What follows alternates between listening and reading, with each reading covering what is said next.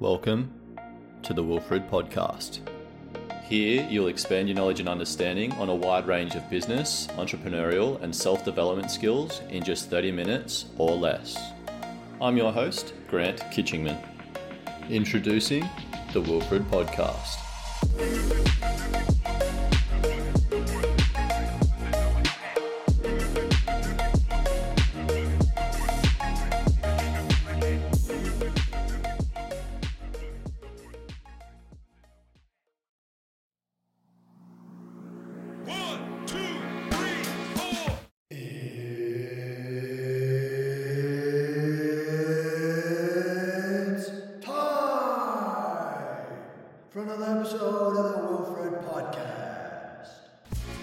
Intro there, Brucey.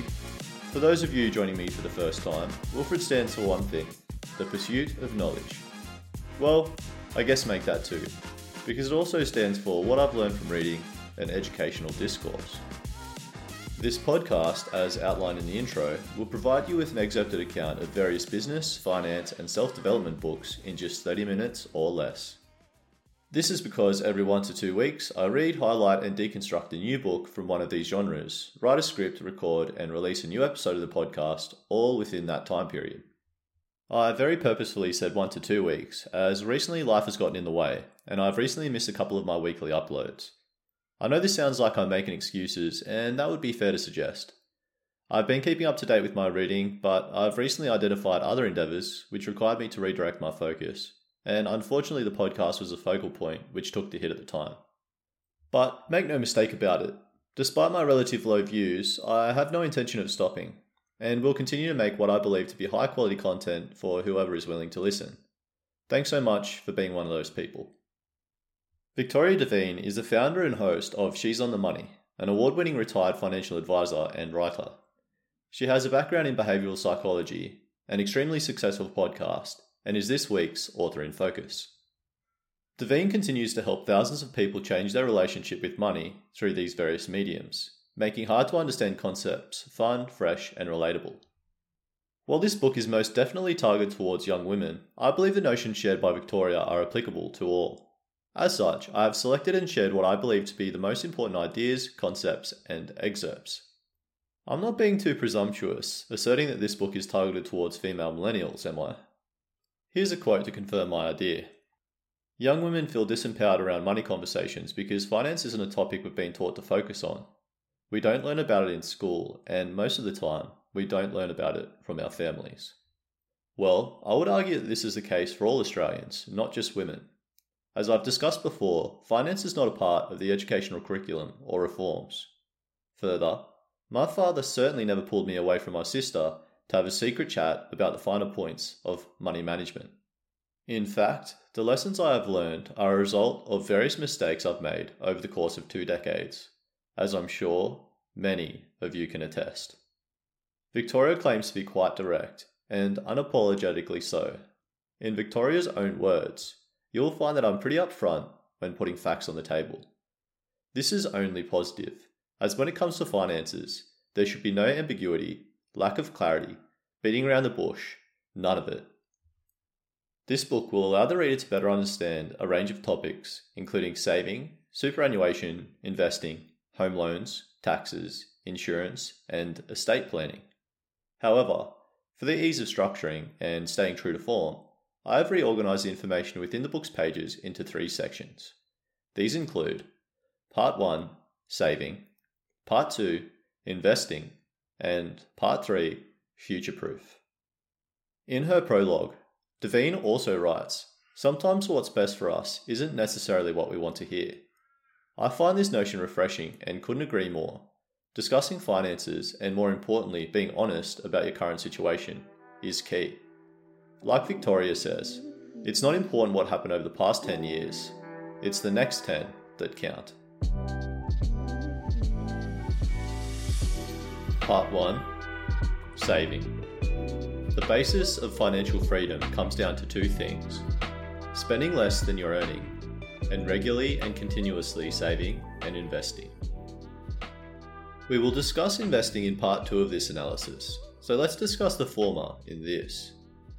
I know that I have discussed saving strategies in various episodes, but not only does Victoria share some killer ideas in this book, saving is obviously also the most important method to wealth building. Devine confirms this, writing Mastering your cash flow is going to be the key to your future financial well being and success. As I stated in the intro, the author makes a fair point. Quote, Most of us do not learn enough about financial literacy at school. So, as we venture into the adult world, we need to skill up and get informed on banking and how to make it work best for us. Well, here's the first lesson spending money is easier than making it. This is for two main reasons, by my estimation. One, the chemical response to spending, which we have already explored in a previous episode, and two, we cannot and will not truly understand how much we're spending when we transact with plastic cards. If you're like me and the vast majority of consumers, you pay for most things with a debit card or credit card. Neither is unusual, really, but it does create a disconnect between truly comprehending how much we're spending. For example, if you were to decide to spend $3,500 on a new gaming PC, then use either your credit card or even a buy now pay later service to purchase it, you may not think anything of it. This is, in theory, because it has been made more affordable as the payment has been split over four or more salary periods. You even get that sweet, sweet gratification of having the product now, unlike the old lay-by days. But let's do a quick imagination exercise. If you were to instead go to the ATM and withdraw that money in cash, let's say $50 notes, that would mean that you would pull four, no, only kidding, 70 of those bad boys out. 70. What would you do then? I'll tell you what I'll do. Hold that fat sack of cash in my hand and immediately question my decision. Maybe even pull the plug on the transaction prior to purchase. This, again, highlights a cognitive dissonance those plastic transactions now cause. We say that we would understand how much it is we're spending on the new PC, but do we really? Let's look at this another way. Let's say that you earn $50 an hour. How long would it take you to save the money required to purchase this new gaming powerhouse? Come on, Slowpoke, we've already done the math. 70 hours of blood, sweat, and tears frittered away in an instant. On a non essential item, no less. As Victoria states, spending money is simply becoming far too painless. This reinforces the point that we need to 1. Take control of our spending, 2. Create, understand, and stick to our budget, and 3. Then it's just a matter of executing. Before we really delve deep into the topic of spending and saving, here are some saving tips, tricks, and hacks. Victoria says 1. Make your money less accessible. If it means banking with two different banks, do it. If it means cutting up a debit card, do it. 2. Hustle and hustle hard. Call your mobile, internet, energy, insurance, and banks to try and haggle for a better deal. If that fails, tell them about the amazing competition and say you'd like to part ways. They may just change their mind. 3. Reduce your living expenses. Don't live above your means. I never want to see someone spend more than 30 to 40% of their income on rent. 4. Look for government rebates and healthcare schemes. 5. Meal plan and ditch takeaway coffees. And 6. Put 24 hours between you and your purchase. Hey, big brain. Do you remember the first hack? Well, if you zoned out, no need to fret. It was about banking. And that's exactly what we're going to explore next. Devine recommends a banking structure which has six different accounts. These include 1. Cash Hub. The account your salary is deposited into. Do not attach a debit card to this account, but have your direct debits removed from this account. 2. Personal spending food, fuel, and fun. Have a card attached to this account. Each week on the same day, transfer your total weekly personal spending amount. This is the only account which requires a debit card. 3. Emergency fund, used for flat tires, paying insurance excess, or taking unpaid leave from work. Aim for 3 months bare basics expenses in this fund. 4. Short term savings, used for holidays, purchasing something big, or your wedding in 12 months' time. 5. Medium to long term savings, saving for a home, working towards financial freedom, or saving money towards the cost of having a family one day. place the money in a high interest savings account. And lastly, 6. Not an emergency, but still feels like an emergency account. Go to a friend's birthday dinner organised last minute, or you got invited to join in on an experience next weekend. Victoria also postulates a question to herself on your behalf. Aren't you going to give me a list of percentages that I'm supposed to use for each of these accounts in my cash flow system? The answer is no. While in theory this is a great idea, it's not practical to hold someone to a specific percentage because of how different everyone's income is. Well, I have to say, I strongly disagree on this one, Victoria. That's literally how percentages work. And it's the reason why the Barefoot Investor has been so successful. Scott's readers are able to apply his recommendations regardless of their incomes or living circumstances. Percentages work for all income earners, and once your money organization is automated, you barely even notice the difference. Regardless, this system may be preferable for some people, so I'd recommend reading both Scott and Victoria's plans to best identify which one will work for you. Or you can simply listen to both episodes. The Barefoot Investor was covered in episode 9 of season 1. Devine also states the first she's on the money rule of banking is that you do not need to be loyal to your current bank. Well, Victoria, I believe that this is actually borrowed, let's say, from Scott Pape. So let's chill with that ownership claim. Devine also mentions that those banks which hold a banking license and are an authorised deposit taking institution or ADI are also guaranteed by the Australian government up to the total of $250,000 per bank account. This is important as most people are hesitant to have their money invested with any other bank outside of the Big Four, as they perceive the Big Four to be more stable in adverse market conditions. While this is partly true, as stated, the Australian government has got you, fam. Remember this saving is not easy, nor is it a quick process, nor is it fun. Well, I'm really not selling this, am I? But it's important to remember that although you must abstain from the easy chemical release of online shopping, the pleasure of delayed satisfaction is so much greater. As Devine states, wealth is a combination of years of sacrificing, saving, investing, and setting up future you. Saving does not come without sacrifice, and it's the sacrificial element that people seem to struggle with. Saving is essentially delaying gratification. Lastly, if you're in a relationship, don't put off or be afraid of having the financial talk with your partner. If they get defensive, angry, or crankily change the subject, trust me, that's a red flag. Keep in mind that, as Victoria states, talking about money with your partner is 100% necessary. Cited as the number one thing couples argue about, money can quite literally make or break a relationship. Part 2 Investing. In order to be successful in the share market, you must be willing to ride the waves and not panic at the volatility of the market. The introductory quote for this section is a little misleading. Although it was concerned with the stock market, which will be discussed, this part will also address property and professional advice. But let's start with the share market, specifically a sexy quote to rope you in. If a couple invested regular monthly deposits of $1,000 over 40 years, with an initial deposit of $20,000 and an annual interest rate of 7.5%, they would then own their family home outright, and they've retired with an investment portfolio worth approximately $3.4 million. You're listening now? Good. Like many other sources, Devine states that one should invest in a diversified portfolio including Australian and international shares and conservative margin loan. Also stating that she herself allocates 20% of her monthly income to investment. This seems like quite an agreeable percentage to me, provided the individual has no outstanding consumer debt, such as buy now pay later, credit card debt, outstanding personal loans, $200 owed to Aunt Ruth, etc. Victoria also states that the easiest way to get off track and disheartened is to set a goal that you can't achieve. Next, Let's discuss cryptocurrency, specifically Bitcoin. Victoria states that Bitcoin is a cryptocurrency that is inherently flawed because it relies on a perceived value and can be easily stolen. Unlike regular types of currency like dollars or yen, cryptocurrencies are decentralized, which means that they are unregulated by a financial authority and exist independently from governments or central banks.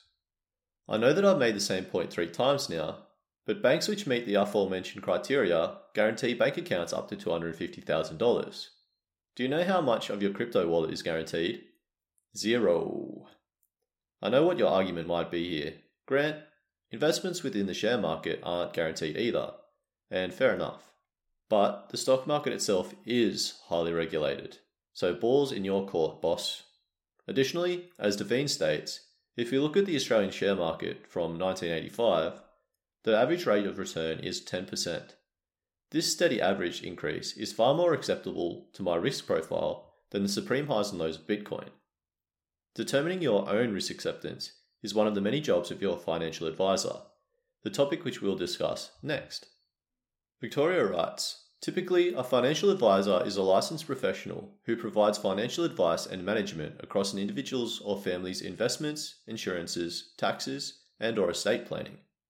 But when should you seek the assistance of a financial advisor? Well, it's not as simple as attaching a dollar amount on this, unfortunately. Rather, as Devine states, you should get a financial advisor when you're ready to invest in advice and have proven to yourself that you can save and stick to a budget. This could also be when you're ready to commit to investing a consistent amount monthly. A lot of financial advisors will offer a free, obligation free initial consult, which will give you a good indication as to whether you would like to work with them.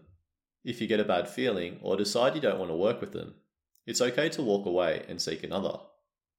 It's also important to understand that financial advisors should be upfront and transparent about how much they will charge you for their services. Victoria writes From the moment you book your initial consult, the financial advisor should send you a copy of their FSG or Financial Services Guide and advisor profile. This will detail what they get paid, how they get paid, and when.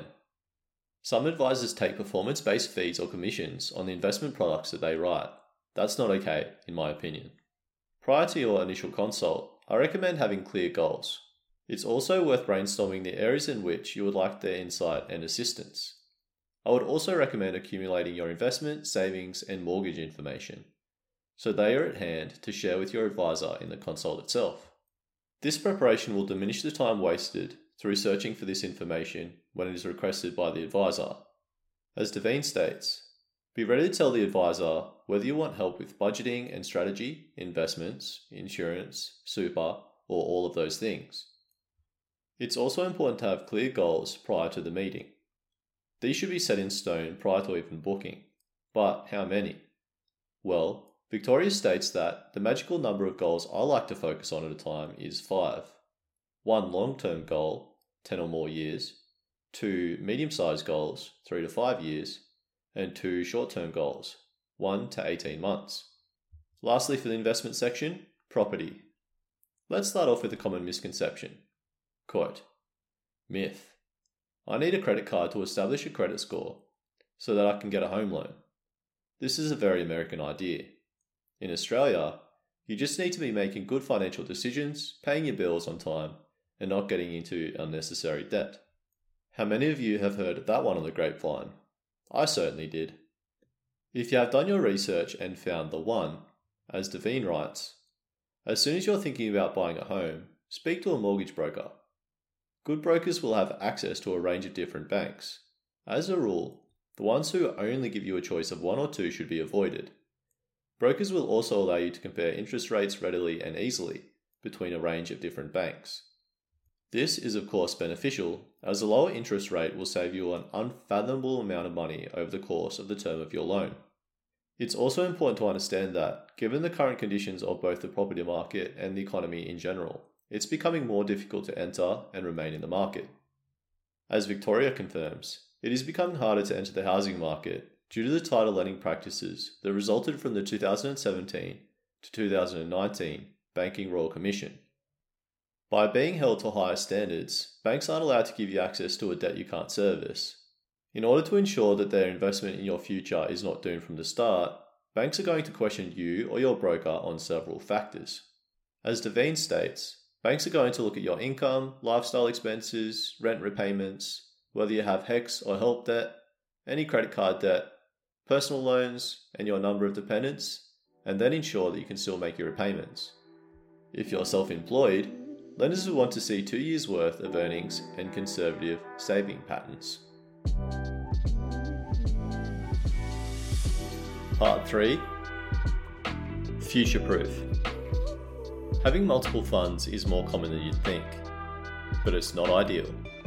There is no future without super, is one of my favourite made up maxims. Yeah, I just came up with it then, but it's pretty catchy, no? Hopefully, you already know what super is, but if not, fear not, my friend. Victoria defines this in her book. Superannuation, commonly referred to as super, is a tax structure designed to ensure that individuals save money throughout the course of our working life to generate an income after we stop working. As I've said on a previous podcast, superannuation was created because we can't be trusted to save enough money for retirement, so the government enforces this for us. As such, your employer is legally obligated to contribute 9.5% of your salary to the super fund of your choosing. You may elect to increase this amount. Some employers may pay your super on top of your agreed salary, and some employers may pay more than the 9.5% minimum. But this is the legal minimum standard. This also means that those who are self employed will be required to organise this themselves, which must not be overlooked to ensure your financial stability in the future if this pertains to you. It's also worth ensuring that you provide a new employer with your existing superannuation account details upon your induction. Otherwise, in most cases, the employer will open an account on your behalf with their default provider. For example, teachers who are employed in New South Wales under the Department of Education will have an account with Aware Super opened on their behalf in the event their newest staff member does not provide their own super details. As stated in the quote at the top of this section, Devine states that having multiple funds is more common than you'd think, but it's not ideal. The various fees add up fast.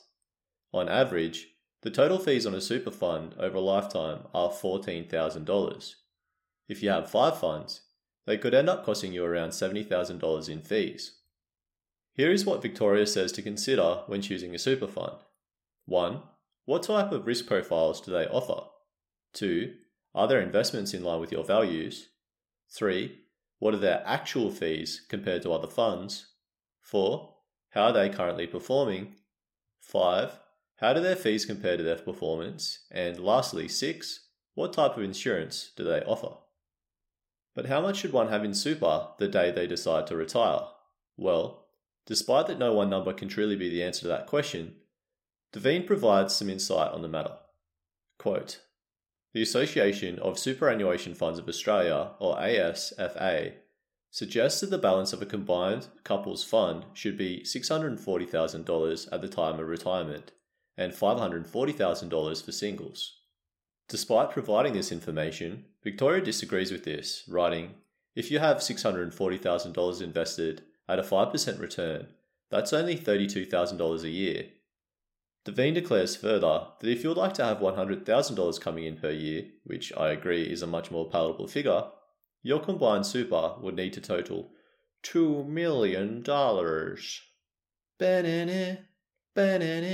Sorry, that was from Austin Powers if you didn't catch it. That was pretty bad, sorry. Devine shares what I consider startling figures, writing As of 2020, the maximum age pension per fortnight is $860.60 for singles and $1,279.40 for couples. If your income and assets are above certain limits, your pension payment may be lowered. Some people may not be eligible at all. It's not the income ceiling that concerns me here. It's the fact that couples are expected to live off as little as $1,279.40 per fortnight in their golden years. Let this be your motivating force to not require the pension. Let's make a commitment to our future selves to allow them to live more happily and free of stress. That promise, my friends, lives and dies with a healthy nest egg in superannuation. Next up is taxation. The information I would like to share here is quite limited, but I found these points interesting, only having reached the identified salary milestone myself recently. If you earn over $90,000 per annum yourself, these two tips pertain to you as well. First, Victoria says that you may have to pay the income tested Medicare levy surcharge, or MLS, if you earn more than $90,000 per annum. Second, because of this, a lot of financial advisors or tax accountants recommend that you take out private health insurance once you've reached the $90,000 income bracket. As stated previously in another episode of the podcast, this will save you thousands of dollars come tax time, as this surcharge won't be automatically taken off the top of your tax refund. It's also worth noting that, according to the ATO, an appropriate level of private health insurance cover for an individual must have an excess of $750 or less. Couples or families must have an excess of $1,500 or less. Just a heads up as well, the amount charged for the services of a registered accountant is a tax deductible cost, as this may be claimed the following financial year. According to Victoria, the charge for sound financial advice is a worthwhile investment.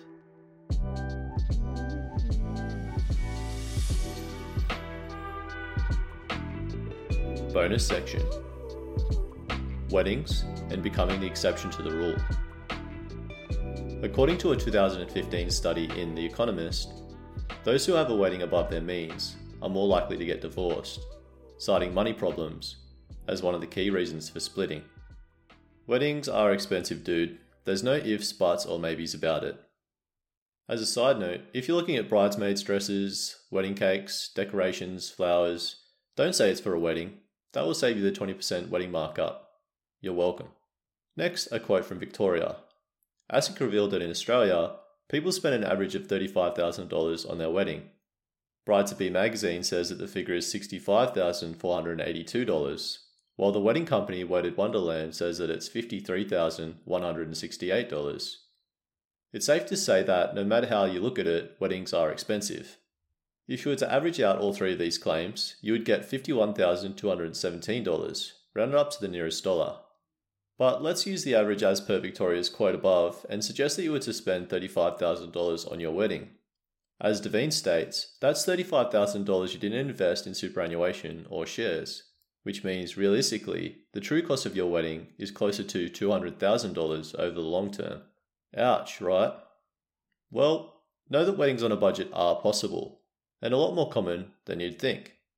My wife and I successfully hosted our wedding for less than $15,000. Yes, some sacrifices will need to be, and were, made. But isn't sacrifice the foundation of every happy, healthy, and prosperous family?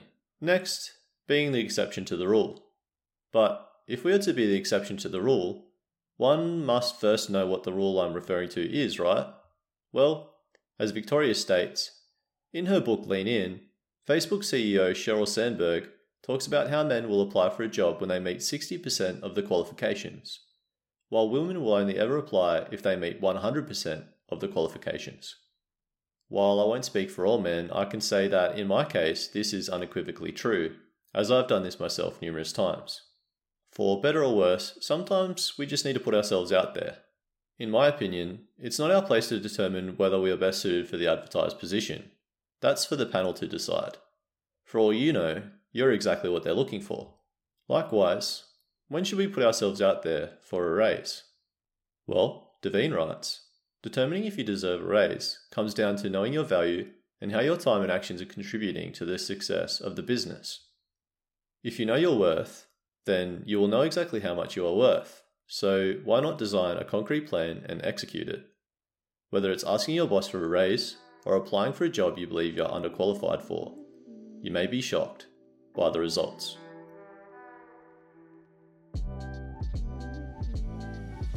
Well, that's it for this episode of Wilfred.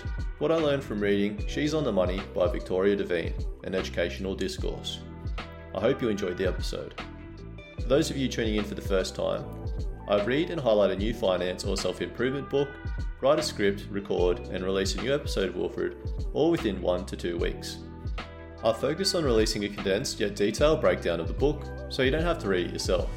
You can get a fair summary of the book for free in the time it takes you to get to work. If you enjoy it and would like to give back, all I ask is you rate the pod 5 stars and, if you like, follow the podcast. This will ensure that you don't miss another episode and, full disclosure, will help me a bunch in growing my platform.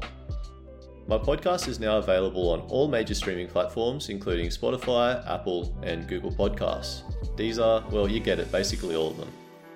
Wherever you choose to consume this content, thanks so much for the support. I hope this is extended to my next one.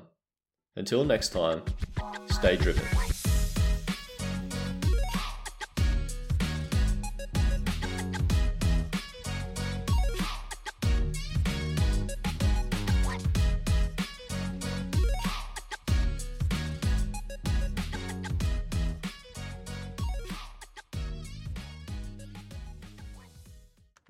That check in a money market mutual fund. Then we'll reinvest the earnings into foreign currency accounts with compounding interest, and it's gone.